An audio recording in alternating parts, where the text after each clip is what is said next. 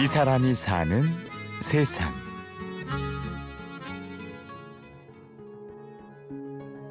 인간이 자연에서 느낄 수 있는 것 중에 정말 최대의 그런 경이로움인데 그 밤하늘이 빛으로 가득 차요. 그러면 그 밑에 눈 알갱이들도 그 형광빛으로 같이 빛나요.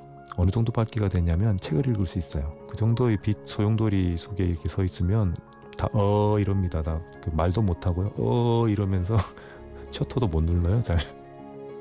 태양풍이 지구의 자기장과 만나 만들어지는 아름다운 빛의 커튼 오로라.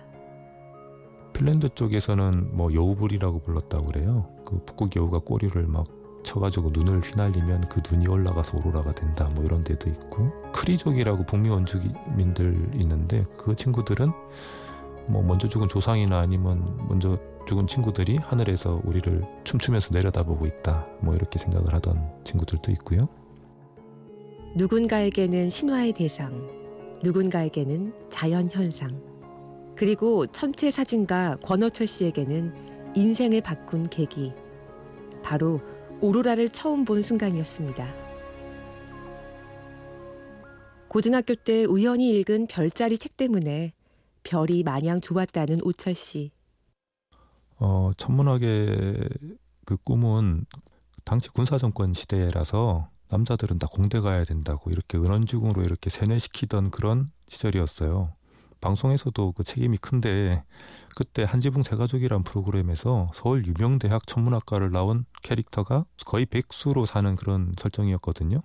그걸 보고 크니까 아 천문학과가 바꿈는구나 이런 생각을 할 수밖에 없죠.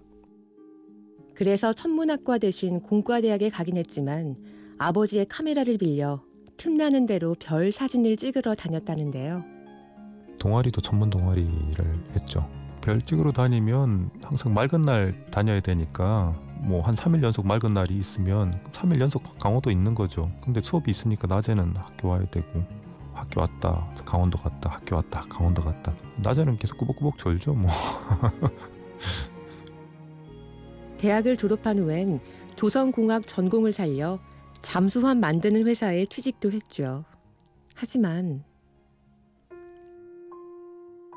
근데 문제는 일은 굉장히 재밌는데 회사원으로서의 삶 자체는 행복하지 않았다는 거죠. 그 노동 문화는 정말 최악인데 맨날 뭐 한 시간 일 더하기 운동 뭐 이런 거 할당 때리고 뭐 이런 거 팔아와라. 그렇게 살다 보니까 야 이렇게는 안 되겠다 이런 생각을 하게 됐죠.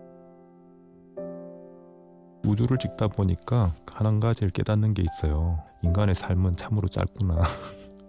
평생 뭐 백만 년 살 거 아니면 내가 하고 싶은 거 하다가 죽어야 후회가 없겠구나. 천지 사진을 20년 정도 찍었었기 때문에 그때 이미 제 사진이 잡지나 광고 같은 데도 많이 쓰였던 시절이고 이 정도면 먹고 살겠다 이런 생각도 다 들었는데 정말 중요한 건 뭐였냐면 힘들지만 한 달 버티면 또 월급 나오고 한 달 버티면 또 월급 나오는데 내가 회사를 그만두고 원하는 걸 하겠다고 하는 순간 월급이 안 나오거든요.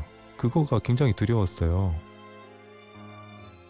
우물쭈물 망설이며 회사를 다니던 2009년의 어느 날이었습니다.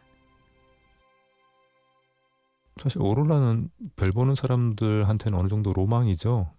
우리나라에서 볼 수 있는 게 아니니까 비행기를 타고 한 일주일 시간 내서 있다 갔다 와야 되는데 오로라 뭐 원정대 뭐 이런 행사가 있었는데 강사료를 줄 테니까 좀 같이 가달라. 오로라 여행을 같이 갔는데 오로라도 물론 굉장히 좋았는데 오로라를 같이 보러 갔던 사람들 중에 이렇게 월급 받던 사람이 아무도 없었어요. 다들 뭐 자기 하고 싶은 대로 하는 사람들이랑 같이 가서 어, 저 사람들 보니까 안 굶어 죽었더라고요. 그래서 어, 나도 할 수 있겠다. 그런 자신감을 얻고 와서 그때 오로라를 보러 간 게 2009년 12월 초였는데 12월 중순에 사직서를 내고 12월 말일자로 퇴사를 했죠. 그렇게 국내 최초 국내 유일의 전업 천체 사진가가 된 오철 씨. 새로운 시작이 불안하지 않았던 건 아니었습니다.